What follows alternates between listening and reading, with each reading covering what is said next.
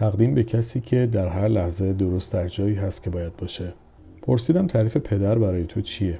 یکی گفت من و پدرم چهار ده اختلاف سنی داریم. اما پدرم اولین و تنها مردیه که منو به خوبی درک می‌کنه و می‌فهمه منو. اون یک حمایتگر درجه یک رفیق شنونده خوب و باعث دلگرمی منه. یکی دیگه گفت نمی‌دونم پر از حس متناقض. یه موقعی کارایی می‌کرد که آرزوی مرگ واسه کل خانوادهمون می‌کردیم. یه موقع هم خوبترین آدم دنیا بود. و جواب دیگه این بود. گاهی که وقتی نیست می‌فهمی. یه جواب دیگه این بود. دوست داشتم بتونم رو حرفاش حساب باز کنم. بتونم گاهی باهاش درد و دل کنم. هیچ چیز دیگه ای ازش نمی‌خواستم. ولی حیف. تعریف خودم از پدر رو اولش گفتم. چون پدر از نظر من کسیه که وقتی بهش نیاز داری پشتته. و بدون اینکه متوجه بشی داره حمایتت می‌کنه.